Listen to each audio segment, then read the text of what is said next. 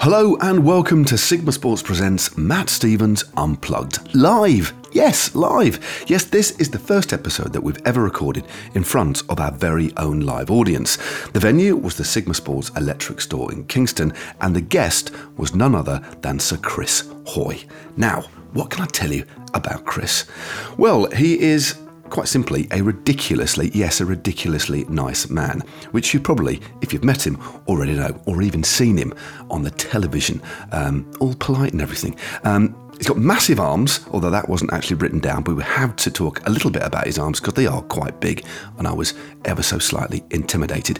He is a track cycling legend, 11 times a world champion, and six times an Olympic champion. And at one point, he was Britain's most decorated Olympian with six gold medals and a silver, but alas, no bronzes. Stay tuned to find out how he feels about that.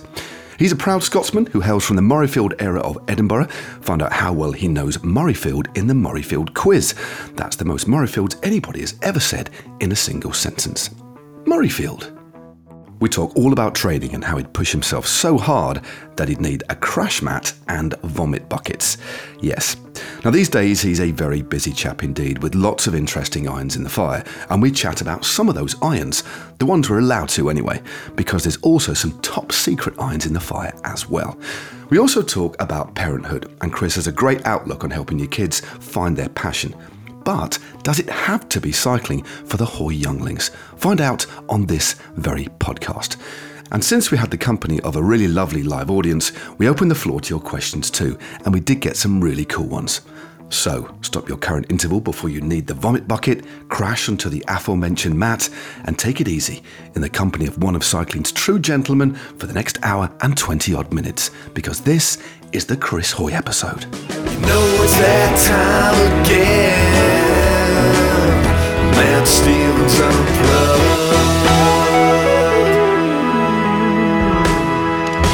podcast. Chris Hoy grew up in Edinburgh, where he tried all disciplines of bike riding before coming to the conclusion that track sprinting was his true calling. It suited him genetically, and his attitude to hard work and dedication led him to become one of the biggest names in the world and a knighthood for his services to sports. In fact, he's still the second most decorated British Olympic cyclist. He joined me at the Sigma Sports Electric store in Kingston upon Thames, where he was promoting a new business venture called Skarper, a very handy solution for turning any disc brake bike into an electric bike. But what were his peak power numbers in his sprinting days? Who was his cycling hero? Just how did he get into motorsport? And where's the nearest Greggs Bakery to his hometown of Murrayfield? There's only one way to find out, folks. Check it out. Okay, well, the seating arrangement's sorted. Uh, first and foremost, Chris, thanks for coming. It's a pleasure to be here. Is this a bit close? Does that feel a bit? No, I quite like it. You I quite it like okay? the, un- the Yeah. unease. Okay. Uh, I don't, I Yeah. mean, physical unless- proximity is, is my favourite thing. Or so we yeah, could it's great. start. Well, uh, yeah, okay, I think it's fine. Yeah. But maybe a little bit further away. I'm, regretting bringing it up now. Sorry. No, no, it's. Uh, sorry, I'm just trying to get. Anyway, comfy. yeah, it's great. It's great to be here, and it's the. I'm honoured to be the first guest of your your first ever live podcast. So, thank you for having me. No, it's a, an absolute pleasure. It's an honour. I mean, we've done a few bits and bobs before, but nothing ever quite like this, and nothing ever recorded in such a cool venue. And this is this is a wonderful space as well. So, also, thank you to everybody for coming along, trying the Skarper stuff. For many of you, it might be the first time you've ever been to our e-store as well, our e-bike store. Um, and also, thanks for most of you for bunking off work as well, because it's, it's technically in work time. So, but do bear in mind, this will go onto the internet, and so your bosses will probably hear it at some point. Uh, so, just wanted to get that. getting of- in trouble so for, isn't you, it, though? If, if you want to leave now, please do. But uh, the other thing I need to do as well, first off, because this is a podcast, you can see it. So this is a visual podcast for many of you. But for the people at home listening to this at a later date, they won't be able to see anything. So, Chris, if you wouldn't mind describing the scene around us and what you can see, what you can feel. Uh, Well- maybe not me, I'm quite close, but yeah, well, we're in Sigma Sports Electric Store. That's that's what you call it, isn't it? That's the pro- official title. Um, first time I've been here. It's it's a fantastic setup. There's e-bikes hanging from the ceiling. It's all very cool interior. There's bikes everywhere. It makes you want to spend money. Basically, we're sitting in a room full of people. There's about what five or six hundred here. Would you say? Six- I mean, you can just hear by, by Yeah, the, by the yeah, roar uh, from Easily. the crowd, deafening Um, roar. it's packed out, and they're all looking like they've got some great questions. Um, there's the Skarper team here. Where later we can talk about the Skarper unit later on. Obviously, that's that's the exciting thing we're involved with. And I'm sitting next to Matt Stephens, and it's all very exciting. I just had a water passed to me. Thank you very much. You set the scene very well there. You're Cheers. also wearing quite, uh, you're on brand for Skarper as well. brand, You've got a yes. lovely t shirt on with quite nice tipping to it as well. I like a t shirt with good quality tipping. Um, the tipping is a bit, oh, it's is the bit tipping's a little bit at the edge Ah, with okay. a little stripe. You learned something new in this. You it's do. educational. You, you, you do. Yeah. yeah. so we've set the scene. Don't think we need to further describe it. As Chris suggested there, oh, by the way, this is the first time I've ever seen a pod pod. So this pod is recording the pod. And that's it, completely and utterly wireless. Hopefully it'll work. Um, thanks very much indeed for the tech. I thought it was funny when we had the meeting about this live pod. Uh, Dan, where's, where Mr. Dan Cogan said, said to the chaps who were going to set it up, "Do you need a van?" I mean, I did, did you? You didn't need a van, did you? No. Um, okay. Right, Chris. How the devil are you, mate? What you been up to of late? I'm Before very we well. do a deep dive. Yeah, it's been busy. Um, I've just been up to just back from Edinburgh and Glasgow. I was in. I can't talk about it too much, but I've got a quite exciting adventure you've- project you've- coming up, which is I'll give you a little teaser. Basically I'm cycling. Um, it involves a distillery uh, called Talisker. And I did, we did, a, we did a, I could tell you what, about what we did earlier on in the year. We went up to, to, to Skye, to the Talisker distillery, and I raced Ross Edgley, who is an adventure swimmer, does long distance swimming. He's swimming the entire coastline of the UK. Why? Why he's, well, exactly. I guess guess he's got nothing else to do. But um, yeah, basically un, non-stop. So he, basically never set foot on land, slept in a boat, get back out, swim, sleep in the boat, did the full coastline of the UK. Took him months to do it. Imagine- Set a sorry, world record. Um, he looks like the Incredible Hulk, so he doesn't look like a traditional swimmer. He's massive. Okay. Um, He's like the swimming equivalent of you, well, he's without big, the way, way bigger than me, but he's top heavy. He's got massive arms, and yeah, you Okay. check out. He's got a million followers on Instagram. Big, Right. big name in the virtual world, and um, set all these world records. So they had a challenge where he had to swim across the loch next to the, the Talisker distillery, and I had to cycle around it, and it was a race, and it was all about raising awareness for ocean conservation. Talisker they they partner with Parley for the Seas, and raising awareness about the fact that there's basically the the kelpie forests are, are dying at a faster rate than um, the the rainforest. So it's you know something that we need to talk about more. So anyway, I was involved with that, and it's something I can't tell you what it's about, but it's something along those lines, an adventure race that I'm doing the cycling part of, and a couple of big names that you will all have heard of. So we're doing a bit of a recce for that in Edinburgh. That's all I can tell you. Um, It's quite so- a lot, actually. Yeah, I've given- I mean, I've I mean, that's much given it basically- all away. That's basically the show, uh, really. So you don't need to watch it. Uh, that's basically that was more than that. It was quite a deep yeah, thanks. synopsis. That was that was a long story. Um, yeah, long story short. Apart from that, doing LeBlanc this weekend, race uh, riding up at Loch Lomond in Scotland. We've got Nathan Outlaw, amazing chef, doing all the cooking. Uh, we're doing the writing. You're going to be there too. Yeah, there's a lot of uh, Chris Hoy and Matt Stephens this week. Yeah. uh, amongst us two, isn't there? Really? there is. Yeah. Are you? I'll save all the good stuff for them. Yeah, of course. yeah. So if it gets a bit strained uh, today, just step in. Uh, but hopefully it won't. But just by- just just by what you talk about there, I mean, sorry, I just can't get over one one bloke swimming around the whole of the UK. Sorry. I'm just still just trying to And, he, and then the, the Is it- thing up and without going back to it and to giving you even more detail about the thing in Skye, he came out of the water and he was covered in jellyfish stings, stings like literally all over him. And it was, and he didn't use a full wetsuit. He kind of had, he had to have his biceps out because he's got massive guns. Um, you know, got to think about the gram. So um, yeah, had, got- this is a guns t-shirt as well, isn't it? Let's be honest. but yeah, you'll see if you if you look at his Instagram, you'll see what I mean. But anyway, he was swimming with his guns out, and he got stung all over his arms. Oh. The poor guy, and he came out, and it was yeah. I felt I couldn't complain about the fact that I had a slight headwind on the bike ride. It was a little bit tough, and there's a slight hill. It's like yeah, I'll, yeah, you won that one. Is mate. he one of those? Uh, so we've gone on a bit of a tangent. This is going to be a very tangential uh, chat, by the way. I've not made any notes for this one because I know you that I can tell, But yeah. yeah. I've got a notebook just to give you the illusion that I've done some pre- pre- pre- some preparation. Yeah. Although there are a few questions in there later for the quiz, Okay. which I did brief you on. Yeah, yeah.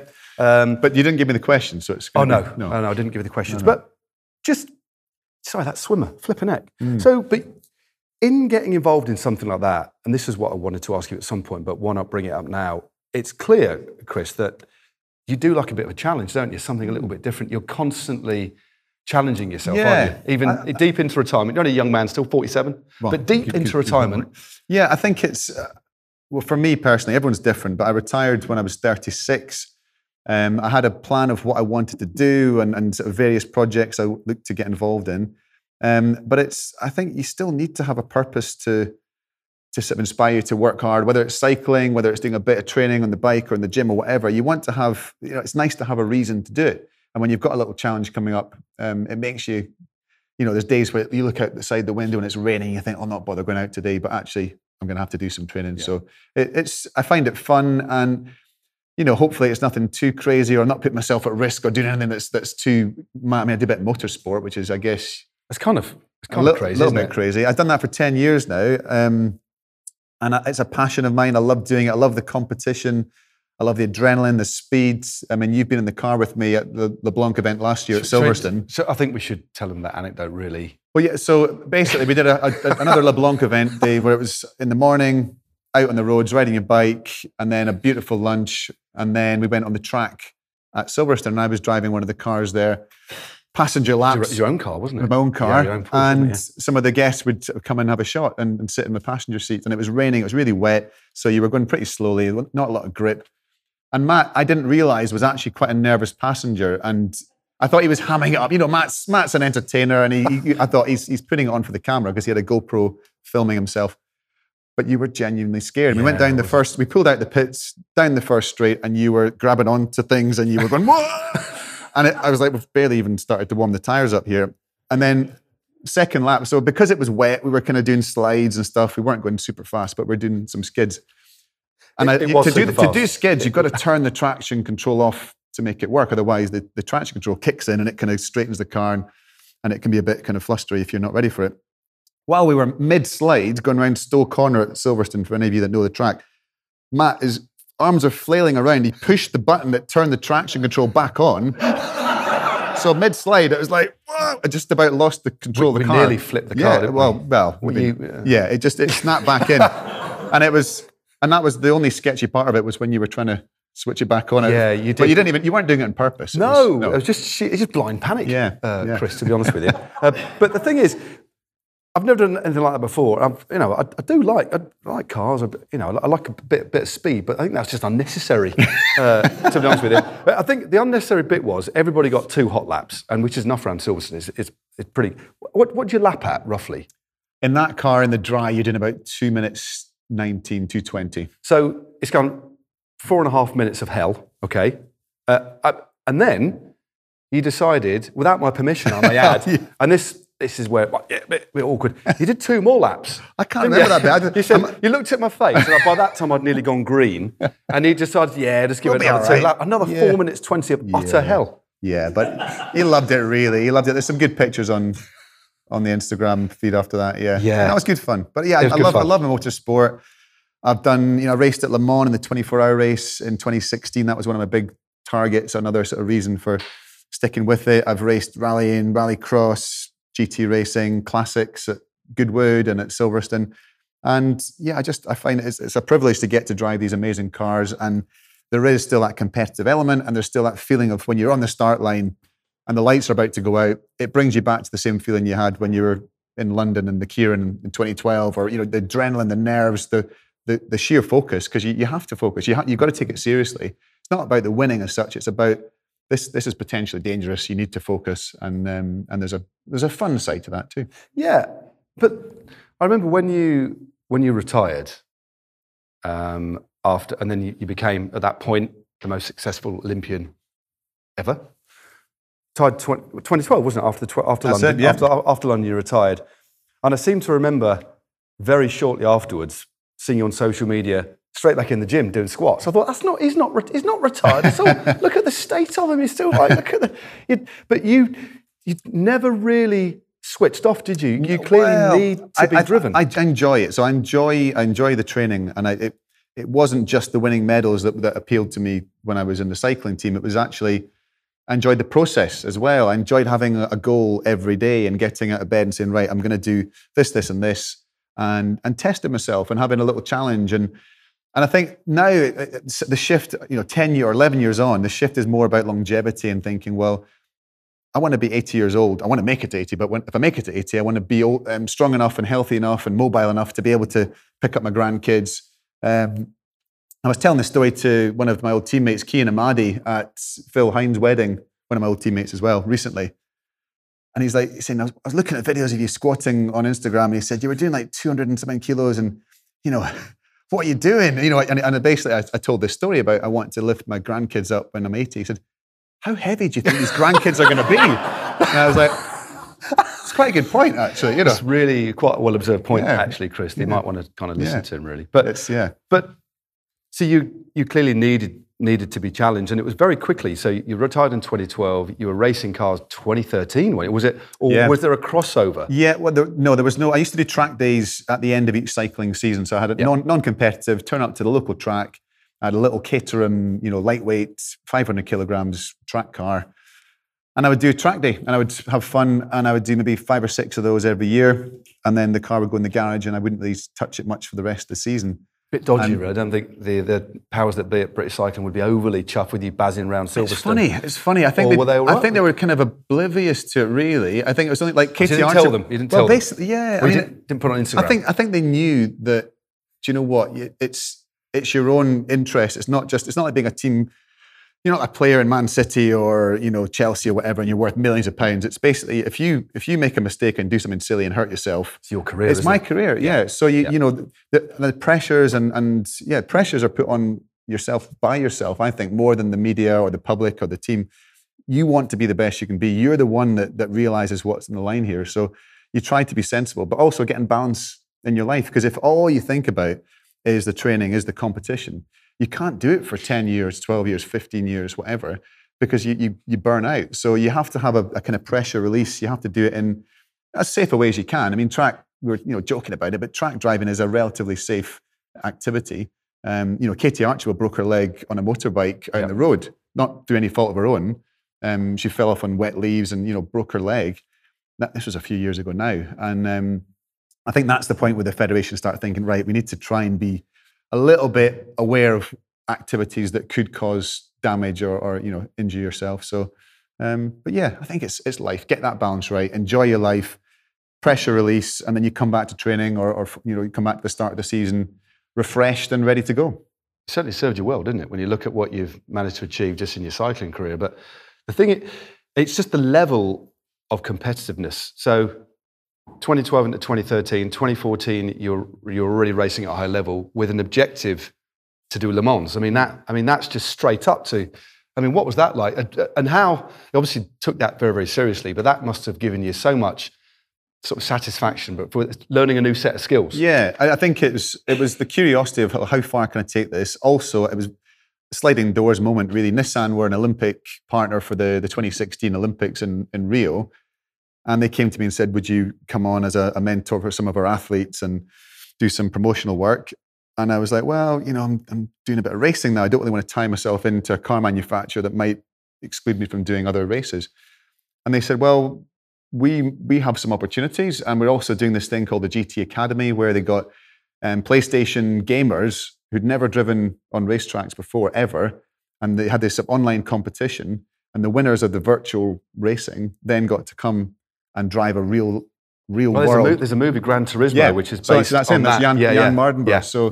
Jan won the first ever Gran Turismo, got into a racetrack, you know, won the, the real world competition, and then he went to Le Mans and got onto the podium at Le Mans. He's now still racing in Japan, Blimey. Super GT, and they had that for many years. So they had this structure already in place for basically bringing complete novices up to a high level. So I, I piggybacked the GT Academy. So that film, I benefited from all that support and from Darren Wow, Cox, okay. who was the, I think Darren Cox was involved. He was the one that came up with the idea for the film maybe a little bit egotistical, Darren, but you got Orlando Bloom to play him. I thought, you know, I was like, it's a bit of a push, Darren, but Keen cyclist, though, Orlando. yeah, he is. yeah, he's true. a keen cyclist. Another little mini crossover there. Yeah, well, exactly. No, there's a lot of cyclists out there that you meet from different parts of the world, different industries, and yeah, it's massive now.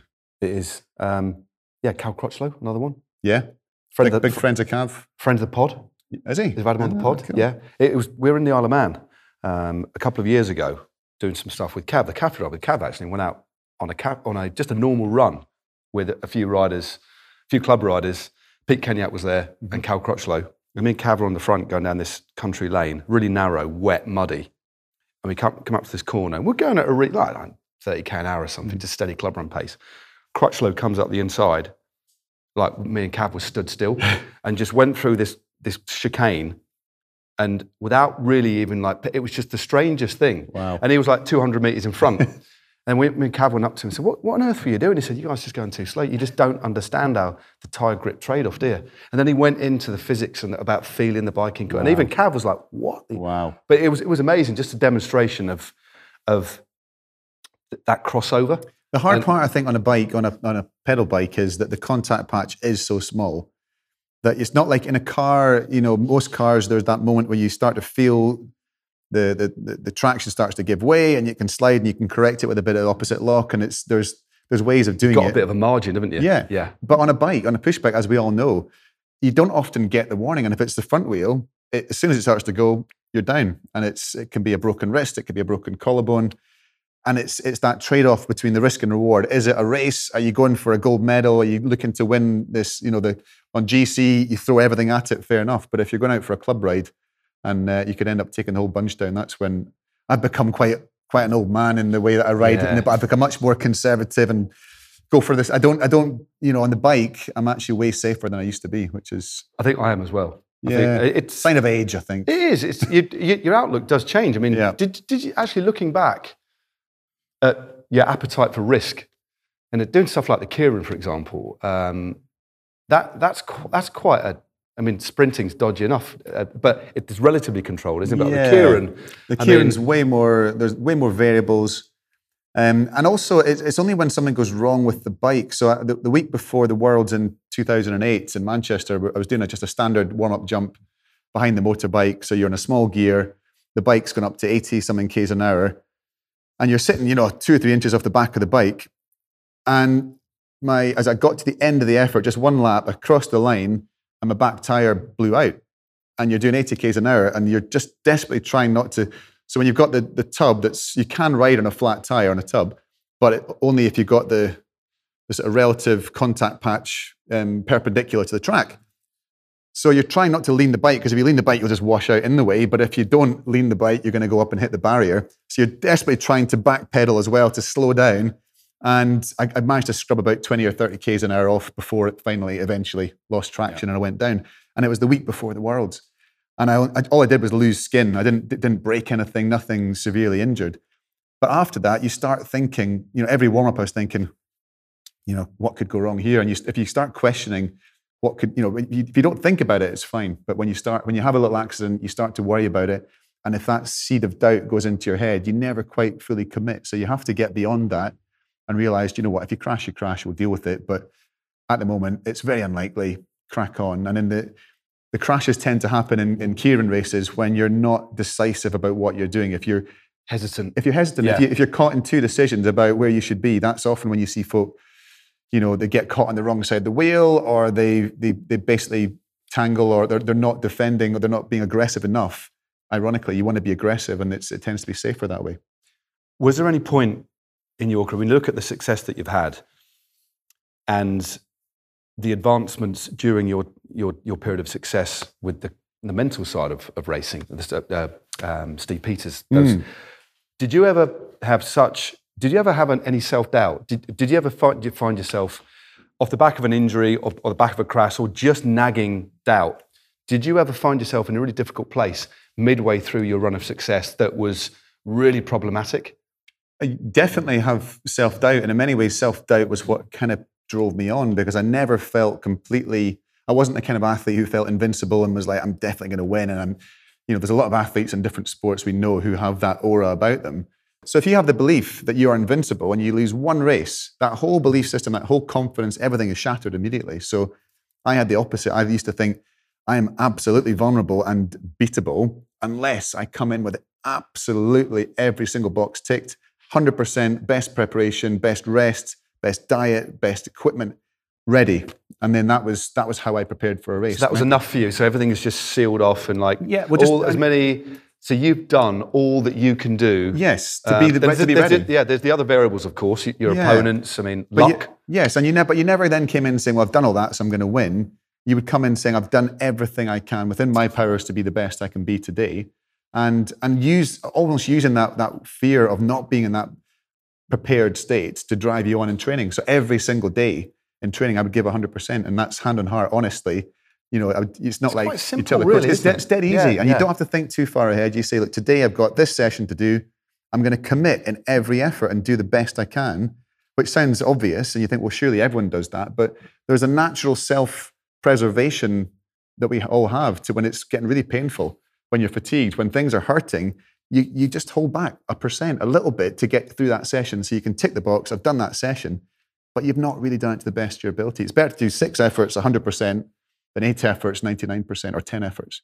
High quality, not, not quantity. It's it's really interesting. I don't know how. I mean, obviously, most of you here are cyclists, probably ridden at va- various kind of levels, but I would imagine we've all ridden quite hard at some point to the point of exhaustion. But was there any particular method that you used to use? Because I've seen some some footage of you on a, a Kingcycle back in the day, or what bike, whatever it was, maybe maybe ten years ago, Yeah.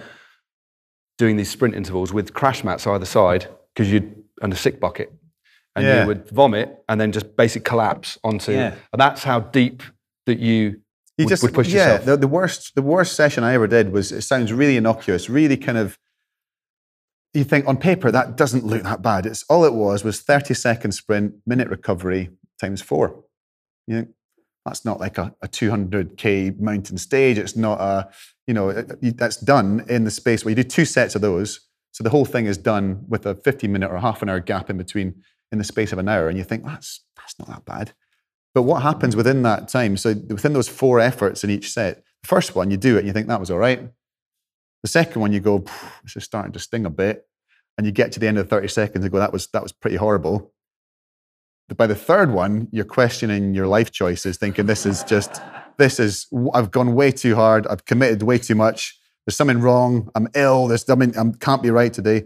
And then the final one, it's it's hard to explain. It's not just about pain. It's about the, the muscles start to become well, basically, the, the, the pH gets so low, the lactate gets so high that the muscles can't function. They don't, they don't operate in that, in that sort of bandwidth. So you're getting right to the, to the, the sort of envelope of what your muscles can do to keep the grind to a halt. It's like an engine with It's no when oil. the legs just start to go up. kind of sideways, Yeah, they? just That's completely that- seizes yeah. up. And you know that you can't let up, that every single fiber in your body is telling you to just back off, to ease off the pedals, just to ease a little bit. And the hard thing is, it's when you start to sort of pedal squares, the last five seconds, that is where the really important stuff happens. That's where you're breaking muscle Yeah. down, isn't it? Yeah. Well, that's that's when your body is getting used to tolerating lactate, and it's it's if you can produce huge volumes of it or huge concentrations of it, then the body has to deal with it, and it has to find a way to to learn how to deal with it. So it comes back next time. It's adapted to that a little bit, and you become better at that. So when you do a standing kilo, when the lactate starts to come in, it, it, it buffers it a little bit better for, for four or five seconds, which means you can hang on to the pace for that little bit longer. So you start dying off a little bit later than your rivals, and you can post a time that's, well, one thousandth of a second quicker. I won my first world title in Copenhagen in 2002 by one thousandth of a second Blimey. at the end of a, a four lap time trial. So every single pedal rev counted. And, and you would have a crash mat, as you said, you'd, you'd fall off the bike, or you'd, you couldn't even get yourself off the bike. You'd seized up, and your, your coach or the lab technician would unclip your pedals, lift your leg over the, the saddle, and you would fall down, and then you would curl up in a ball. And, That's I, nice, it? and it was just, and you would have a sick bucket if you were, because you get, you feel nauseous. And you imagine, like, you know, when you're riding up a hill and your legs and lungs are burning, and it's really hurting, you think, if I, as soon as you stop, oh, it's better. The pain's off, you know, the, the pain starts to ease. But the difference with doing this lactate intervals was that your body didn't just suddenly feel better, it almost felt worse. It goes into a, a deeper hole, trying to get the body back to this normal level, this homeostasis where the body's in a happy state. And it, you, you lie there in this fetal position for 15 minutes, feeling nauseous, shutting your eyes, almost going to sleep. And then after 15 minutes, you kind of pop out of it and you go, right, should we do a second set? That sounds good. And, and it was just this, this I have nightmares now. but yeah, it was it was the thing that I used to get up in the morning of those sessions, and that wasn't every day or every week. That was for maybe a six or eight week period leading up to a major competition. Um, but the pain that you would get, or the, the fear of the pain, you'd get up in the morning and you'd always do it in the sort of mid morning because you, you couldn't do it in the afternoon because you'd have all day to worry about it. You'd get up, have your breakfast, let it settle, head down, and do this session. And the feeling after, you know, you had one person in the room with you, the lab technician. So there wasn't a crowd, there wasn't a TV crew, there wasn't people cheering you on. But some of the some of the the most elated moments I've had in my career would be a day where I'd set a new PB for power, average power, for that that session, and you walk out thinking I've taken, I, I know I've taken a step towards that gold medal, and nobody, you know, no one's there to see it, but you still feel like you know it's just a training session on a static bike, but somehow it gives you this amazing buzz, and um, yeah, it's it's one of the things I miss in a weird way, but absolutely don't miss in in most ways. Yeah, I can't. I mean, I yeah did a lot of intervals, a different Mm. sort of intervals, but I I used to have to go for a nervous poo before I did inter- intervals because I'd but I'd I'd have certain things that I would. What I was, as well as the the, the physiological side, it was the psychological side because that's all well and good, but what sets champions apart is the fact that they can put themselves in a mental place to tolerate the pain. So there's what the body does, hmm. and it gets used to it, but there's also the like. A lot of people would have backed off a little bit before because they can't tolerate it. It's the tolerance. It's a normal and, thing to and do. and, and it's it's Yeah. it's this it's the it's the psychological part that i intrigues me, and I, I used to think about. It's quite dark this, but it's what I used to do in some of my most intense interval sessions was to picture if I can't, get, it would basically be life and death between like my son. I'd picture my son thinking, I'm gonna, I've got to save him, and I've, I've got to get to this point to, in order to save somebody. So I would put myself, I would physically throw up, get myself to that point, and I'd do it by visualizing the what, what's the worst that could happen, and that I'm only training on my bike. So it's quite dark, but I, Wow. could, I could put myself in a really dark place. Not very often. This is a great way to It's just sell cycling to the Yeah, public. it's uh, But it's- it's, a fun thing to do. it's cycling for everyone. It's uh, well, I was, I was saying, I was actually, funny, I was saying to, to Ian over there, and uh, I think Dan earlier on, I want this to be a really happy, uh, yeah, yeah, it's not always like but, this. But no, Yeah. it's, it's Yeah. fascinating though, But it is. And our, I- I- game is psychological, yeah, isn't it? As well? it is. It is, and that's and I love sport for that. And it, you- it crosses the eras. It crosses sports.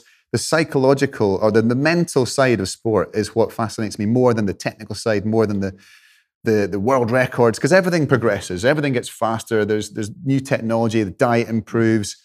You know, track surfaces. Everything gets better.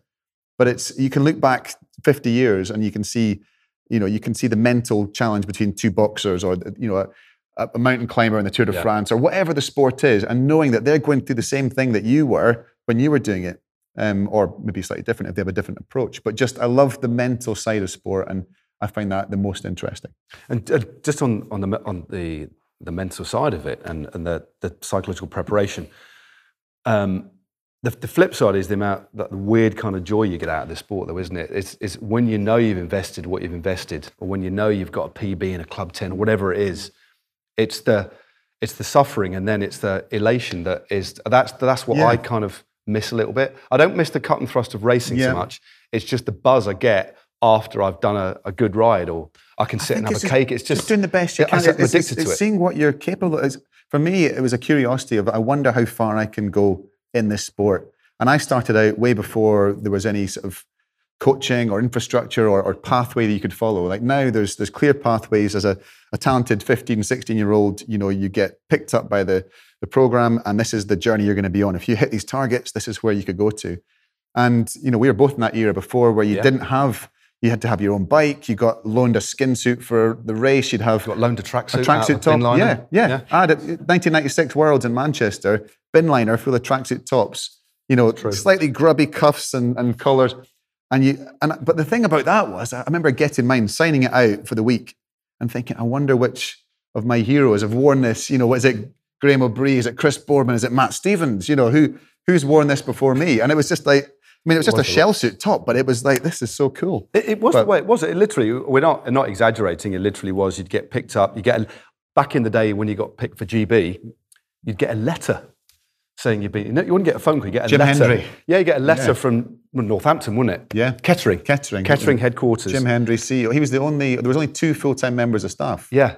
And they would, yeah, typed out on a typewriter, Yep. Send you a black and white in those days. Quite yeah. often it was addressed to me dad. uh, and then, then Pigeon flew it in. and then it, it would be like me at you pick such and such a race, meet at such and such a service station on the M6 or the M1 or the M25. Then you'd go. The bin liner would be there, and it was first come, first Mm. served. So there'd generally be two small, two large, and two medium. and if you got the wrong side, literally, I mean, it was. Yeah, I mean, yeah. and, and then and then look at what happened Yeah. got lottery It's- funding and stuff like that. It's incredible, and it's so I feel very fortunate. I've experienced both sides of the, the sort of amateur era and the professional era. So you never forgot where you came from. You never Totally. forgot how lucky you were to have a mechanic. I turned up at the first World Cup in in Fiorenzuola in '97, the first race I went to.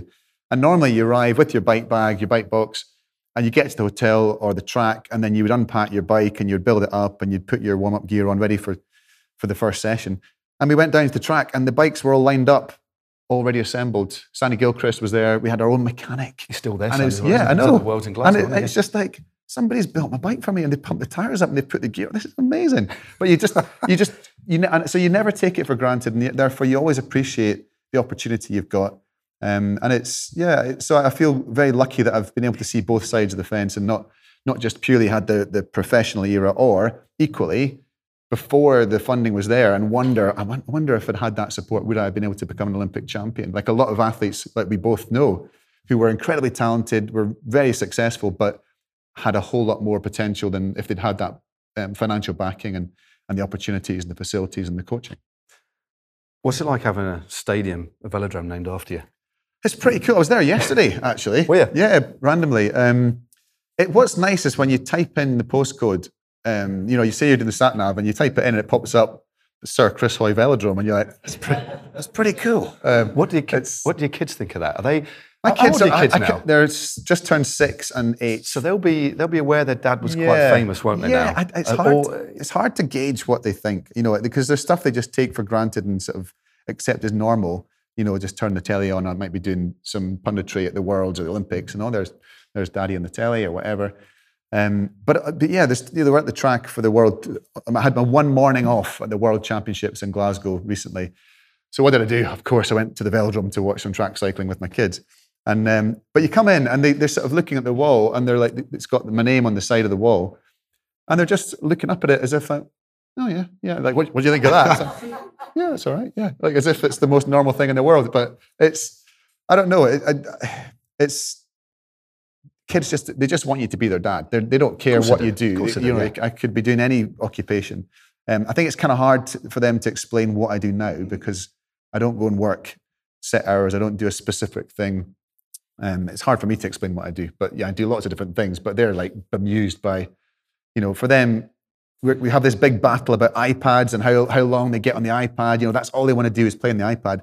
So I'll be sitting doing work, and they're like, "But, Daddy, how do you get to sit on the iPad or on the computer? You know, I'm working. Yeah, well, you know, what's what's working? So it- it's for them. It's the, the world is very confusing. But um, yeah, I don't know. I, I've no idea what they think about my cycling, or I've not really, I've not really talked to them that much. I went to my son's. It was my son's primary school just before lockdown started, and did a little presentation at, at their school at assembly, and it was Olympic week.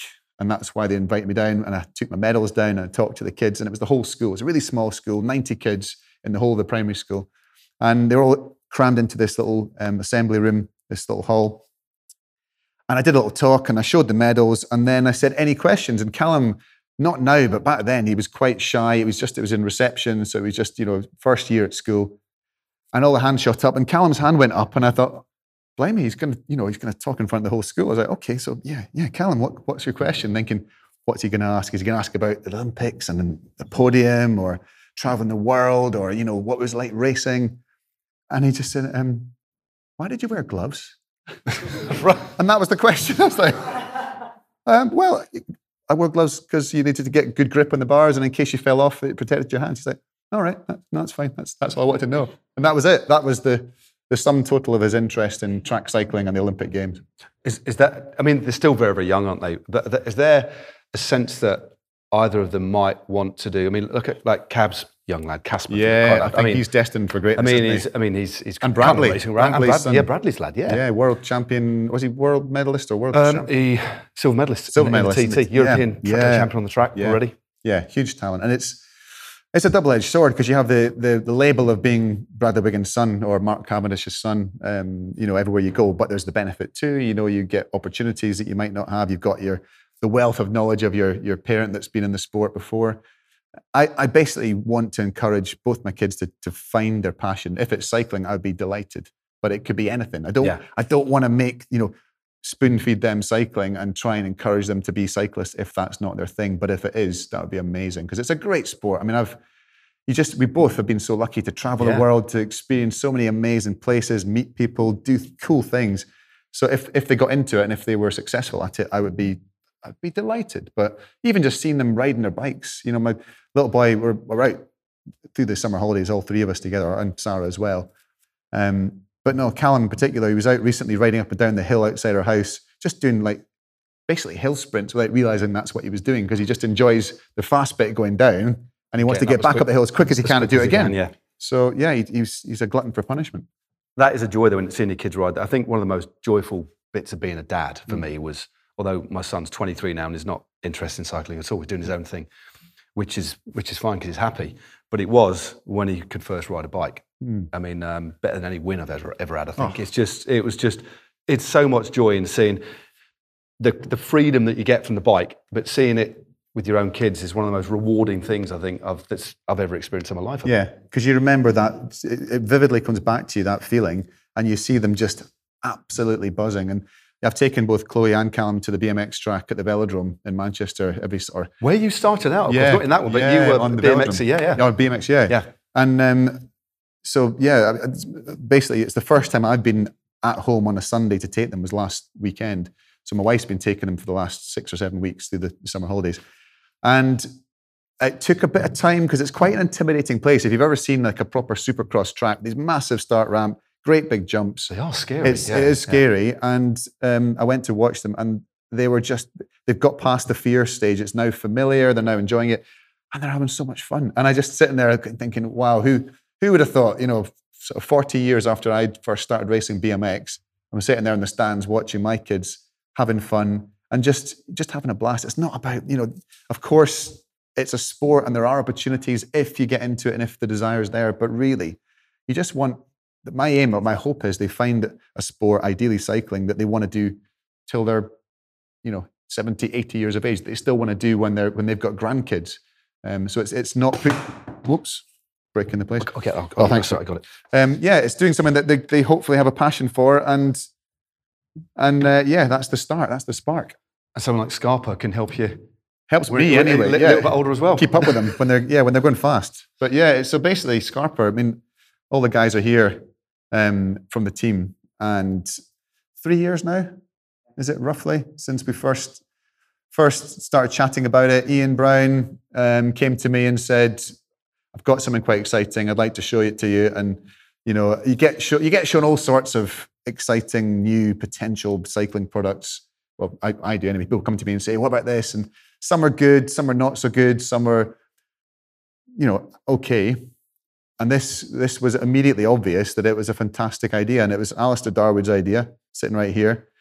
He's a very talented man. I, you know, I can't help but inflate his ego even more here. But yeah, not only did he Is that invent- why he sat on the front row? Yes, so it's yeah. easy to point out. so during Yeah. the pandemic, he's a doctor, working full time as a doctor, invented a new ventilator, uh, a new idea for a venti- ventilator, took it to Red Bull Advanced Technologies. They made them and run them out for the NHS. So, you know, most people have quite got humbling, one, that, one good idea in their lifetime.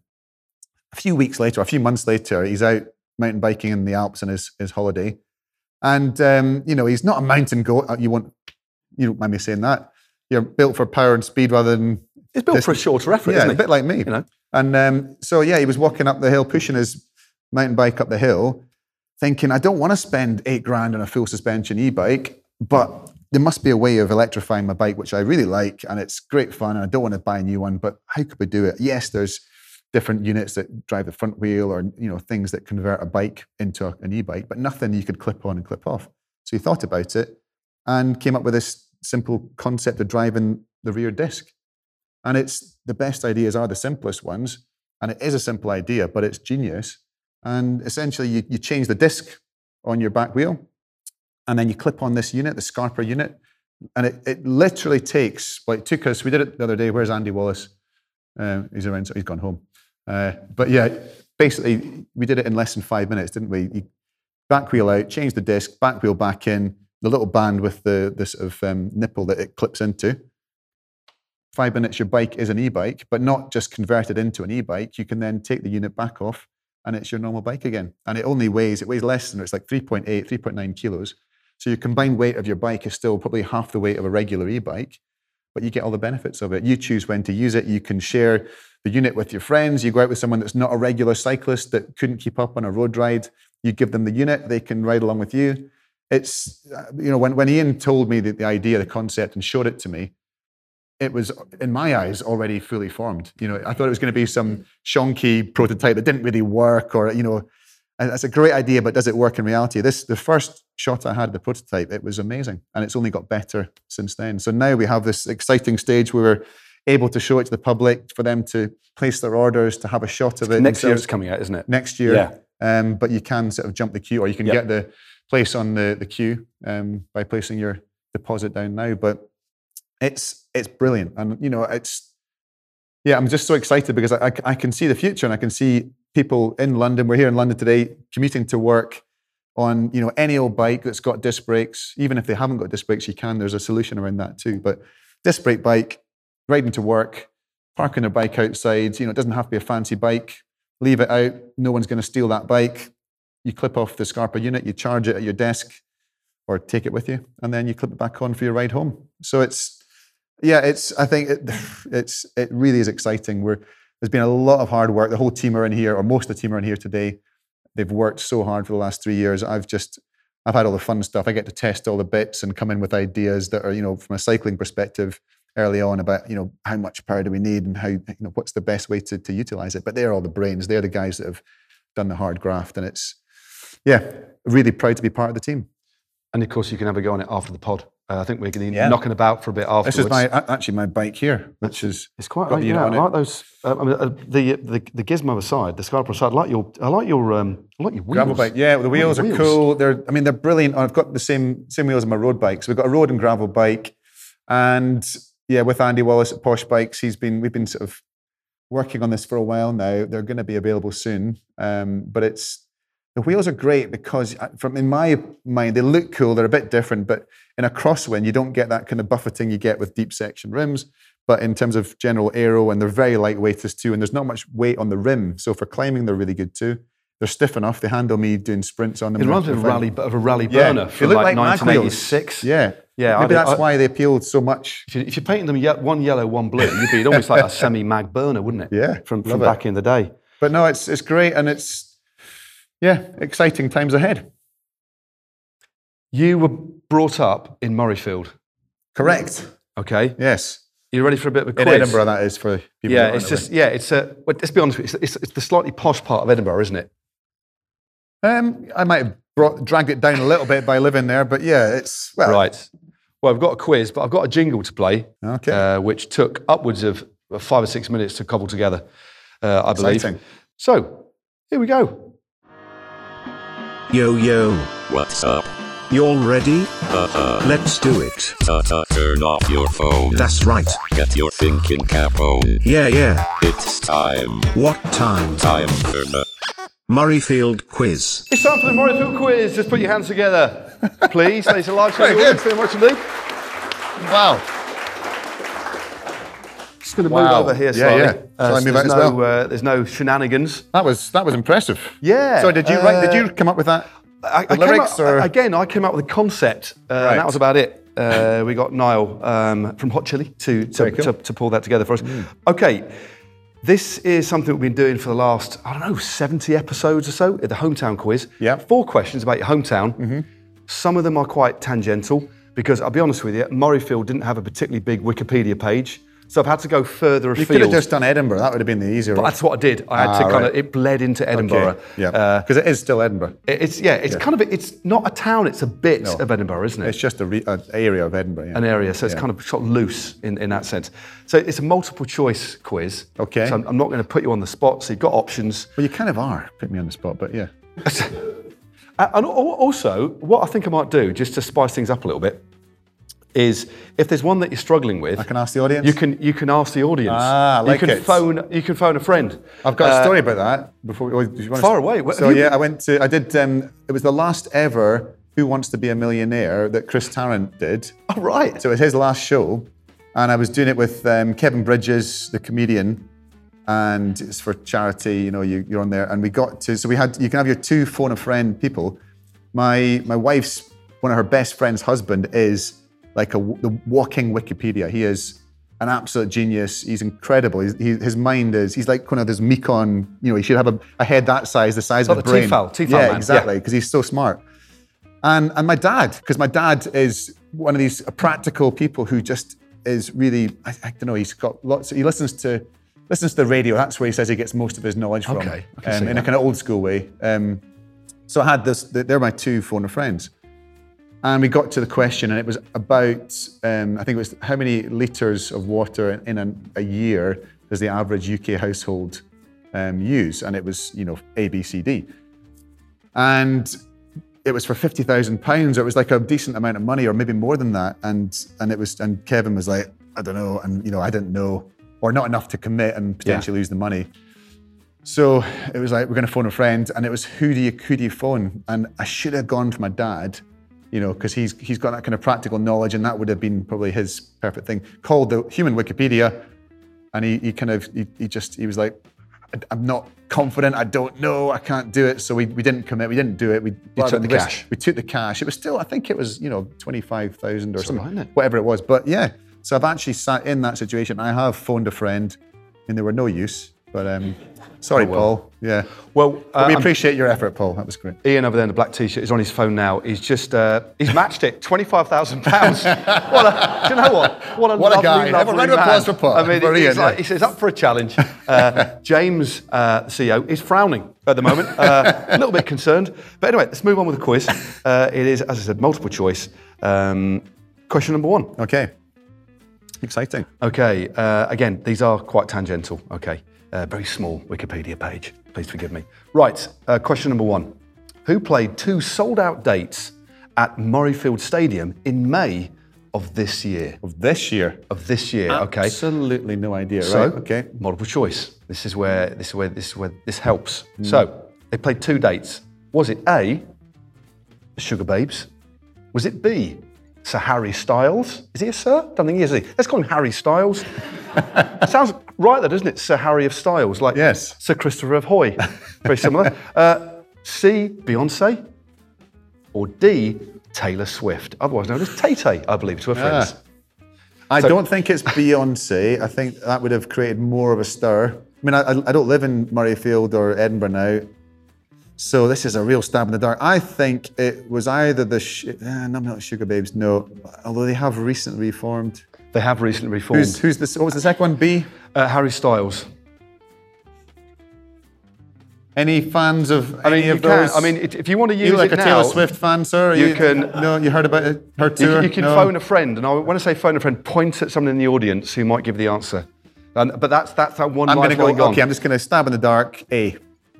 It's not Sugababes. It was Sir Harry of Styles. Ah, that was my second Oh. choice. Harry Gotcha. Styles. So it looks like the gentleman So, over there so has the charity lost the money then? Is it? So the charity? No, you owe the charity I some money, oh, okay, I believe. Um, right, I'm just going to get my just going to get my beer for the second part of the quiz. So keep myself my whistle whetted, as they say. So uh, not a great start. I'll be honest with you, Chris. Yeah, Uh, no points so far, but you've got three more questions to kind of really turn this around. Okay. So look at it as remember that time when Robert Förstemann went from the gun yes, and I beat do. you in the final. Yeah. He went from the gun, didn't he? He did. I mean, that's he not got a big cricket. push as well. Did, did he? Yeah, from Detlef Uibel, Con- the, uh, uh, the controversial. Anyway, you chase, you're chasing Förstemann. Right. all Okay. Um, we know how that ended. uh, that's what I meant. That Yeah. wasn't the greatest analogy, then, was it? Uh, think, scrap that analogy. Yeah. Use another We can one. still get of your own. four. uh, Yeah, okay. Okay. Right. My writing is atrocious these days. Right, I've already mentioned this bit, but Murrayfield, an affluent area to the west of Edinburgh, to cite Wikipedia, they're the actual words, uh, has what type of climate? So, uh, Murrayfield, basically Edinburgh, has what type of climate according to the Köppen climate scale, which is the internationally accepted scale of climates. Uh, so, right, is it A, temperate oceanic? Is it B, subtropical highlands? Is it C, temperate maritime? Or is it D, boreal or a boreal climate, sorry, or a boreal climate? So temperate oceanic, subtropical highland, temperate maritime, or, ba- or boreal climate? Temperate maritime. I guess not oceanic because it's not. Well, I'm guessing that would be somewhere that's opening to the ocean. It's onto the.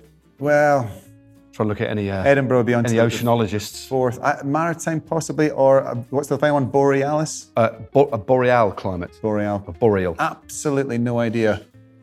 You're, you're, you profess I mean, to be a, don't laugh, an, an- laugh. an This is- intellectual. This is, big, big, oh, so you must big, have it. Come on, any, pressure. any ideas, anyone? Do you want to do you want to phone one of the audience? They don't look. I'll be I'm asking them all. I'm not just phoning one. I'm asking mean, them all. Maritime. That's that's the feeling I get because you get in terms of the Okay. The haar is what we call it in Edinburgh, where where you know when it's the, basically this the cold front comes in, you get the the kind of misty stuff. That So gentleman think- there with the umbrella, he looks very trustworthy as well, doesn't he? Where's, Yeah. Oh yes, sorry, yes. Does that sound reasonable? Maritime. What was it? There's something Uh, maritime. a temperate maritime. Tem- temperate maritime. is that your final we- answer to Christopher I- I'm going to ask you. Is that is that what you think? Yeah. Yeah. It's the got- correct answer. Here we go. Fantastic stuff. We don't need to add in the appl- normally we add in fake applause, but well done everybody. uh, great stuff. Right, so 50% correct now. That's all right, Moving yeah. on to page number two. Uh, it's this is Does this go on for long? uh, The two more questions, two more mate. two more questions. Uh, what time you got to get back? Um, about an, half an hour ago. Okay, so sorry about this. Right, okay, It's right. me. I'm, I'd stay here all night. I just feel sorry for some of the people I'm here. laughing at my own questions here, but it is well, well, well, see. Question three: Which branch of Greggs, the baker, is nearest to Murrayfield Stadium? Okay. Yeah. So I, I, I put in Greggs Edinburgh. There's 22 of them. 22 branches of Greggs. Ah. Any uh, Greggs fans in here? There's only two. both both work at Sigma. There we go.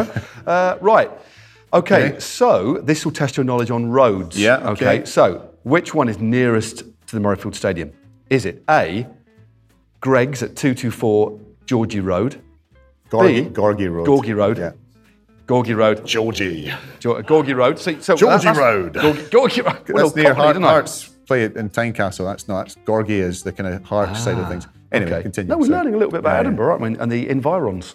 Uh, B, Greggs at 17 West Maitland Street. West Maitland Street. Okay. So you're getting your Yeah. geography, you're getting yourself Yeah, sus there. okay. Okay, 74 Stanhouse Place. Mm-hmm.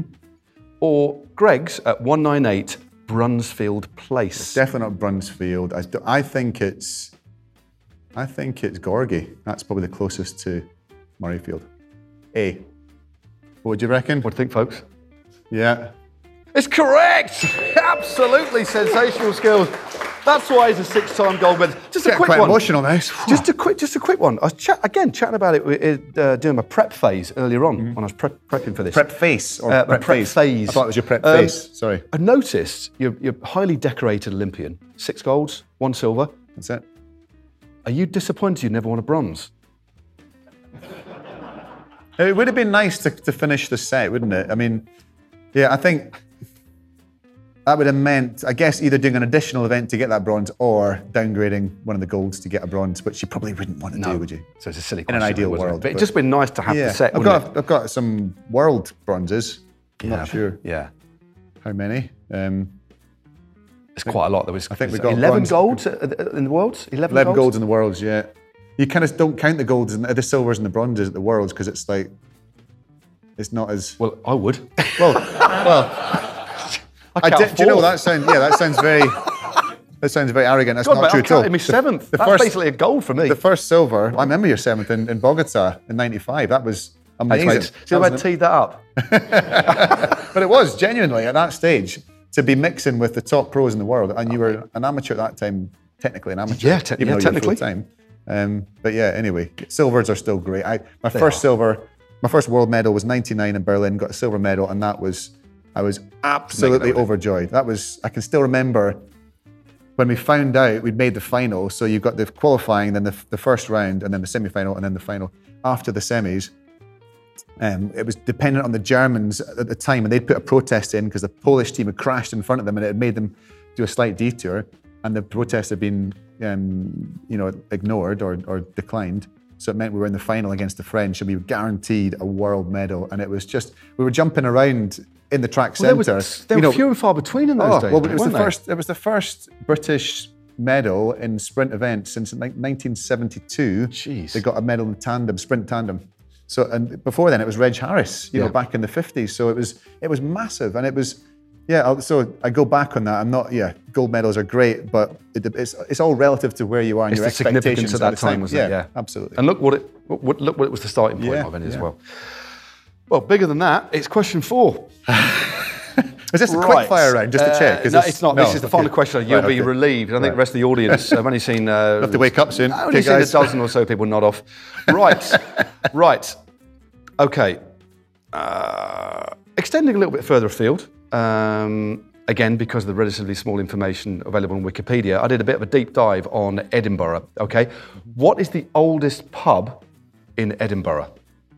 Now you get a bonus point if you can do it without the multiple choice because you pointed at me. Yes, really. yes. Like you, you- you've got I this think it's somewhere- the one up on the Royal Mile. Um, there's one up. Now, the reason I think I know this is because it got a mention in, uh, was it John Niven's book I was reading recently? Go on, give me the. I, I, get, you- I think you'll get it if you if you Okay, know that I think, I think I know it, but So, A, the White Hart, 1516. Um, you don't give me the year though, because that'll give it away. that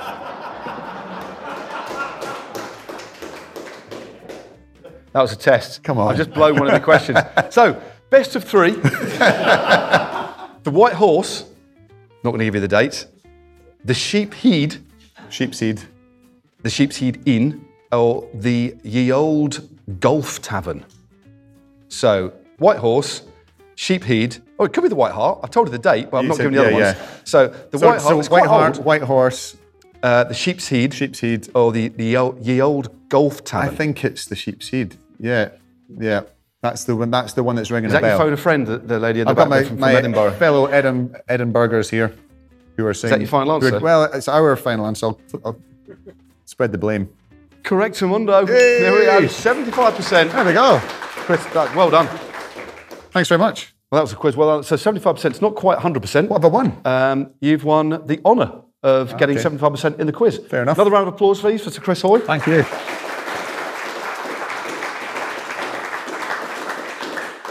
And that leads us nicely on to the, uh, the final segment um, of these proceedings. And that's just throwing it o- open to the audience. If anybody's got a question, 10, 10 minutes, 15 minutes Yeah, so, course. just to ask Chris. It's not very often you get an audience uh, with such a lovely bloke, to be honest with you, let, alone, let alone the medals and all the other malarkey and the Le Mans and writing books and, and going on Who Wants to Be a Millionaire. uh, but just, I'm sure there must be some burning questions or just something you'd like to ask Sir Chris. So stick your hand up. Or from Matt, because Matt's, you know, you've got interesting stuff to chat about as well. or, or to me. or we can Um, have some quiet time. or we can just sit and just reflect on what a magnificent score that was.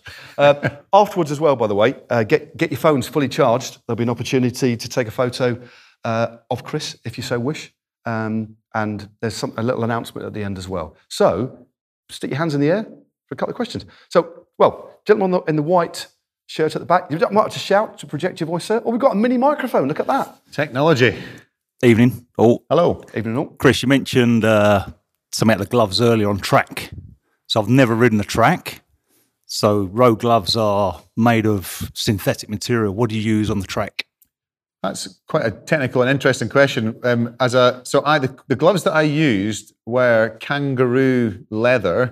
There was a company that made them sp- specifically from kangaroo leather. They were, I think, an Australian company that did all kinds of like Aussie rules gloves for catching the ball when the conditions were a bit damp.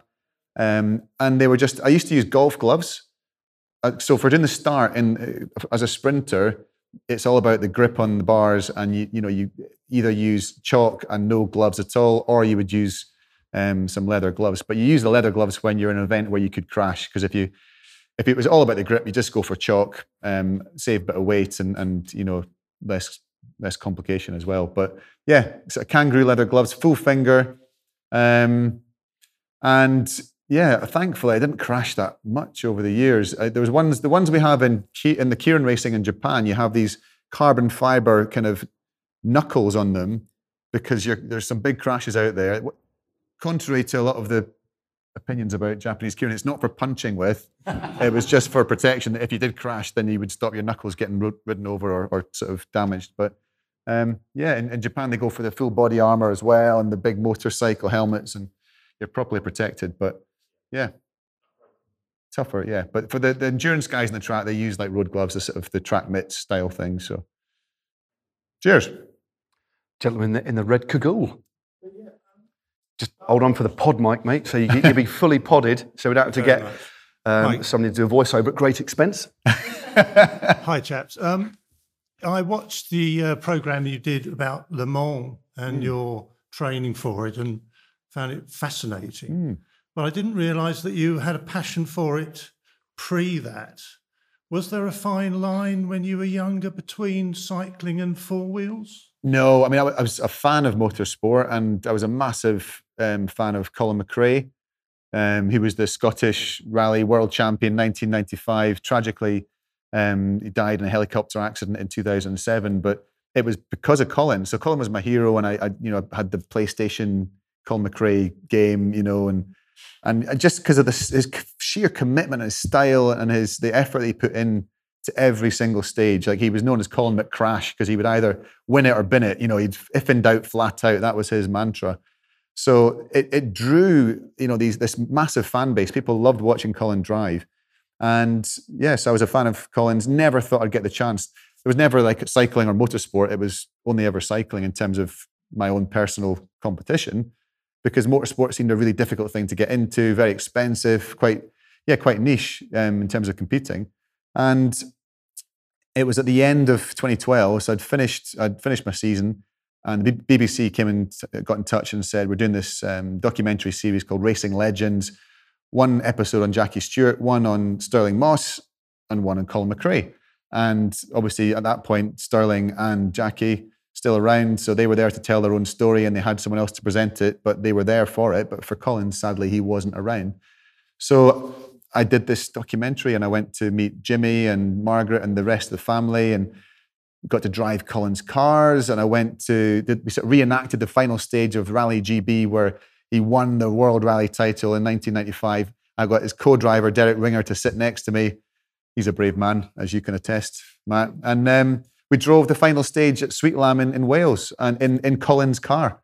So it was an absolute, you know, it was a dream of mine. And, and it was off the back of filming that documentary. Somebody said, We've got this race series next year. We've got a seat in a car. We can get you some tuition if you fancy giving it a go. So that was that was the moment I got the opportunity. But yeah, I just was so lucky to be in the right place at the right time. So I've got a lot to thank Colin for. Cracking question. Um, gentlemen, yeah. The inventor This is Alastair Skarper. Darwood, Yeah, ladies and yeah, gentlemen. Chris, you, you got to tell us. You told us about the 30 second hill sprints. What was your peak power for Peak 30 power? seconds? Oh, yeah. For 30 seconds, that's a, I'm not actually sure. Um, peak power was, I it was just a shade over 2,500 watts. Sorry, 2,500. Yeah. So, so, uh, so that, that's that's the spike of power. So when you do it, when, when you do a but the torque, so your power, you can't maintain that for more than about a second and a half. So it spikes and then it starts to tail off very quickly. So for yeah, you, basically two and a half thousand watts would be a sort of a anything over two thousand watts is is sort of sprint territory. But you the, the power only comes in a very specific band of cadence. Average for for a minute. Well, for a minute, I knew because we used to do for a kilo was a minute exactly, pretty much. Um, and the the thing the we never had the power cranks on for the Olympics. You'd always take them off. The bike would be at its lightest, at, its most sort of simplified. Nothing nothing to go wrong. But you had SRM cranks on for every World Cup and World Champs. So the highest average power for a minute that I had was 1190 watts. Um, but that's but that's very that's you could get a higher average Sorry. for a minute if you were on a turbo and you, you sat at 1200 watts and held it there because that's the most efficient way to do it. But in a kilo, you've got to commit so hard at the start. It's very much front loaded the, the, the kind of power trace. So you go off to get that momentum going to get up to speed. So you're doing well over 2000 watts at the start, and then it starts to drop and drop and drop and drop and drop. And by the end, some of the power traces you see of the sprinters riding a kilo, they could be down to under under 300 watts at the end. They've, they've hit a peak of over 2000, and within a minute, they're down to under 300 or 200 watts. So that fatigue index, that rate of fatigue, is what defines you as a kilo rider. If you can change that gradient just a fraction, that's all those 30 second intervals. That's what they do. They, they kind of stop that rate of, you can't stop the decline, but you can minimize the rate of decline. And that's what all those horrible, horrible intervals were for, to try and buffer the lactate, become used to um, tolerating it. And yeah, yeah, and you've got to commit. And that's the thing about the kilo. It's a wonderful event because it's the it's against the clock, but it really it's a race against your mind. It's about committing and going for it. And you see the guys that just get it slightly wrong and they absolutely blow blow their doors off. They they die a thousand deaths in the last lap. They lose a second in the last lap and they're out. Or they don't commit enough and they never reach that peak speed and they miss out because of that. You've got to get that sweet spot of full commit or commitment, but not over committing. I'd, I'd never heard the, that, the numbers Really? deconstructing the kilo of that. Honestly, I was left like, like slack jawed.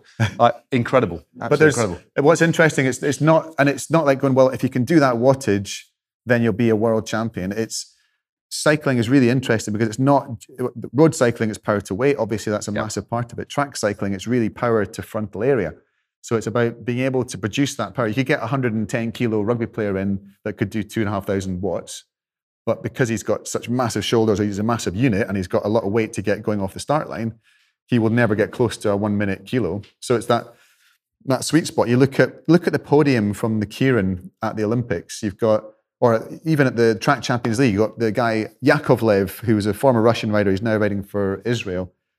He's six foot, I think six foot four, six foot five, absolute giant. He's nearly two meters tall. Bloody hell. You've got Azizul Awang from Malaysia, who weighs, I think, 67 kilos, and he's about five foot six. And then you've got Harrie Lavreysen, who's the kind of ideal shape. He's like six foot one, 91 kilos, and looks like he's made for track sprinting. But they're all world level athletes. But because, you know, Yakovlev can kick out 2,600, 2,700 watts, but he weighs, he's, he's, you know, nearly two meters tall. So his frontal area is massive, Yeah.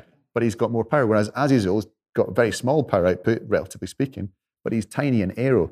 So it's not, there's not an ideal shape for or size for track cycling. It's it's about your power to weight. So if you can make yourself sorry power to frontal area. Yeah. If you can make yourself nice and aero and efficient, then you know then you get the, the power to match it. Interesting stuff. Another question at the back from Ian. Yeah, some people may have uh, Sir Chris Hoy as their cycling hero, but who is I your asked him to say cycling this. hero? Yeah. Thanks, Ian. Who is your Checks in the cycling hero? Who's my cycling hero? Yeah. Graeme Obree. Um, hopefully, some of you have heard of Graeme here. I don't know if any of you have.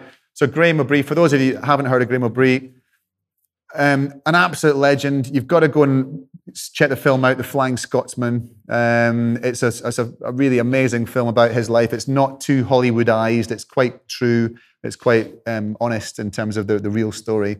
Um, and yeah, long story short, he was living pretty much in the breadline in Irvine, in Scotland. No coaches, no team around him. He had a brilliant brain. He has a brilliant brain. Um, ideas, and he looked at a problem. He always looked at a problem from a different perspective to anybody else. And he also had an amazing physical ability, and again, the ability to push himself to some pretty dark places and, and push himself as hard as anybody, anyone I've ever seen. And long story short, famously built his own bike, literally built his own bike with his own two hands, some bits of scrap metal, bearings from an old washing machine. And he came up with a different riding position. So he looked at skiers and thought, well, they're traveling at 80 miles an hour, 100 miles an hour, whatever, way faster than we are. So aerodynamics are vital for them. So I'm going to copy a, a skier's position. He got the tuck arm position and he made a, a high handlebar with narrow, narrow grips and rode in this tuck arm position. And he went out and he won the national championships in 1993 at, at Leicester, which got his ticket onto the British team to go to the world championships. Turned up at the worlds, and in warming up, riding round, all the teams are sort of looking at this strange looking bike, laughing at this guy from Scotland, going, what's, what's he doing? First round of qualifying, he got up and he was qualified fastest and broke the world record. And then they weren't laughing. Then they were like, who is this guy? This is incredible. And he won the worlds, became world champion, beat Chris Boardman, who was Olympic champion at that point. Um, the, the UCI didn't like this, this riding position. They thought this doesn't look like a traditional cycling position. So they banned the position. He went away and he thought about it and he came back with another, even more efficient position. That's Superman, wasn't the it? Superman Yeah, position. yeah. So he had his arms straight in front of him and went out, went to Bogota, the Worlds that you went to in 95. And he made the final against Collinelli, who was the Italian superhero who had a you know, wind tunnel testing, the Pinarello monocoque bike, you know, the best skin suits, the best equipment in the world. And it was one of the best, it'll be on YouTube, one of the best finals. Wasn't. Connelly on the Superman position as well? Yeah. He'd adopted the Yeah. Superman position So as well, everybody hadn't yeah. realized, hang on, we're not going to laugh quick, at this yeah. guy. We're going to copy him because he's got some great ideas. Chris Boardman copied his position. Yep. Everyone did. So they're in the same riding position, but Graeme was on his hand welded, you know, scrap Old metal Faithful, bike. wasn't it, it was Old? Faithful. Yeah. Collinelli was on this, you know, as I say, Pinarello, incredible looking thing, monocoque design, aerodynamically designed in the wind tunnel. And it was one of the best up until I think Glasgow, when it was um, Ganna against uh, Dan Bigham, Yep. when it was that incredible pursuit final. It was the best final I'd seen up until that point. It- I think the lead changed hands nine times. It was never more than a tenth of a second That difference. never really two. happens, does it? Oh, no, no. And yeah. pursuits can, let's, no, no offense to pursuiters, but sometimes it can be a bit dull when one rider goes off, gets a two or three second gap, and it's never in doubt. But this final was unbelievable. And yeah, I remember watching it on Eurosport, jumping up and down, shouting at the telly, and he won it by, you know, a few tenths of a second. At the end of it, or he talked about it in his book, and and I was I was a roommate of Graeme's in 1997 in Perth at the World Championships. His last Worlds, it was my second Worlds. The young kid with the kind of the you know the hero, and I must have bored him senseless, asking him questions non-stop. Graeme, what about that race? And tell me about this time. But he was he was endless amounts of patience, and um, yeah, it was it was just uh, you know an incredible guy, a, a genius in terms of the way he thought about things, and the way that he committed. Again, I think a lot of the inspiration I took for the way I trained on the bike was from Graeme in terms of every day counted, every session, every effort of every session counted. Do it or don't do it. Don't do it half-heartedly. And I watched him training, and I saw how deep he went every day, and I thought, geez, that's that is that that's stretched the spectrum for me for what you have to do to be the best. So everybody focuses on the bearings and the washing machine and this amazing bike. For me, it was about his his approach to how how committed he was in training. And Yeah. yeah, amazing guy. I, I mean, I, we were in the same hotel in '95 with him, um, and I remember seeing, having done my my road ride in the morning, and he'd come out into this little courtyard in Colombia in this little hotel, and get on a turbo with old, old faithful. And back then, I think I'm right in saying the pro pursuit was still 5,000 meters, wasn't it? Not four, and then it went down. So amateurs was 4,000, pros was five. Weirdly, that changed late 90s, Yeah. didn't it? Anyway, he'd just jump on Old Faithful and do and do a 5,000, a five minute effort, and then jump off. But I mean, limp off. then he would do 20 minutes lying on his bed, come back. I'd still be there reading a book. He'd do another five minutes, and that was his training. He said, "Well, why would I want to do 20 minutes when?" So he basically managed somehow in his own little way. You know, and he, he was such an innovator and such a disruptor that in, in his own way he just he purified that sport and he just look well it's just four or five minutes four and a half whatever it was that's all i need to train and that's all he did and and that's why for that brief period of time he changed the hour record Yeah, race yeah. he changed the way that we look at aerodynamics and above all that he's a he's a lovely bloke Lovely a troubled bloke. soul but Very a- troubled, a, yeah. lovely lovely bloke you and know, it, so, and it was it was I think you're you're absolutely right. Cycling is such a traditional sport, and although it's evolved hugely in the last sort of two decades, it's still very traditional in the way we look at things. But never like it was, you know, back in the late '90s or mid '90s, it was so traditional, and it's like, well, Eddie Merckx didn't train this way, or you know, um, Francesco Moser didn't train for the era that way, so you, you think you're better than them. Why would you, you know, th- that must be the best way to train. But Graeme was like, well, I don't want to go out and do two hours zone three or go out and do, you know, I- I'm, tr- I'm racing for four and a half minutes. yeah. Or I'm going to train for, I'm racing for an hour, so I'm going to train for an hour. I'm going to train with the same intensity. Yeah. And he, he, he was an innovator in his, in his approach to technology. He was an innovator in terms of training. And he didn't, he didn't accept the status quo. He always questioned it, even if it meant, well, I'll question it, but actually that is the right way to do it, so I'll stick with it. Um, so he was huge inspiration, still is, amazing guy. If you ever get the chance to hear him talk at events, he randomly turns up at events, small events, this sort of size, and you go there and you can hear a pin drop. It's- Um, not because they're sleeping like, you know, no he's an amazing orator because he they're really is. absolutely, he's, Yeah. he's absolutely enthralling. He's very and, entertaining, and, um, yeah, amazing guy. One last question, um, and it's coming from just at the back there. Hi, afternoon. Hello. Did you ever feel trapped on the track? Did you ever wish to be lighter or a climber to see more scenes, you know, like the road riders? Um, yeah, well, n- yeah, no. No is the short answer. I, so as a kid, I did everything. I, I did BMX when I was young. Then I did mountain biking. Then I did road. I raced the Junior Tour of Ireland in 1994. That kind of answered any questions I might have had that whether I was a, a potential GC contender. Um, so it's not about the weight. So you could, you can, we can, you know, we can gain muscle mass, we can lose mass, we can get lighter. It's really about your genetics in terms of I, I was born with a certain composition of, we all have a certain composition of fast twitch or slow twitch muscle fibers. You can convert within a degree. If you do lots of endurance exercise, you will convert some of the fast twitch into slow twitch. But you can't create fast twitch muscle fiber type. So you're always, we can all improve our sprint or our power or our maximal strength, but we're all kind of limited by our genetics. So I knew from a young age that I was good at BMX because I had a good sprint, a good start. Mountain biking for two hours, you know, was a slog, and I wasn't so good at that. But I still enjoyed it, and I still tried my best, and the road was the same. But I think for me, being a sprinter, the track was the pinnacle.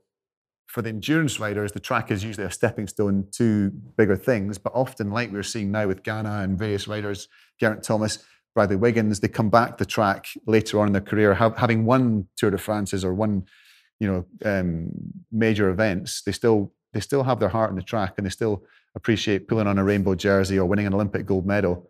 Um, but for sprinters, it's it is the pinnacle really. Um, and yes, of course, it'd be lo- I mean, who wouldn't want to be part of the Tour de France? Um, but yeah, you can't complain, can you? You know, can't, can't be greedy. Cheers. Chris, thanks very much, mate. It's been an absolute pleasure. We've, Thank we've done nearly an hour, an hour and a half, but no, it's been it's been great. We could have gone on for a lot longer. Thanks for your question. Thanks for coming. It, it, honestly, this is it's been really enjoyable. Actually, I've had a, I've had a great time. Hope you have too. Thanks for giving your time. Please hang around as well for a bit. But from the a pod perspective, that's it. Thanks Wow. very much indeed. Thanks for having me as your first guest on the first ever live live podcast. Round Cheers. Thanks very much indeed. Thank you. Cheers, guys. Thanks for coming. Thanks, mate. Cheers.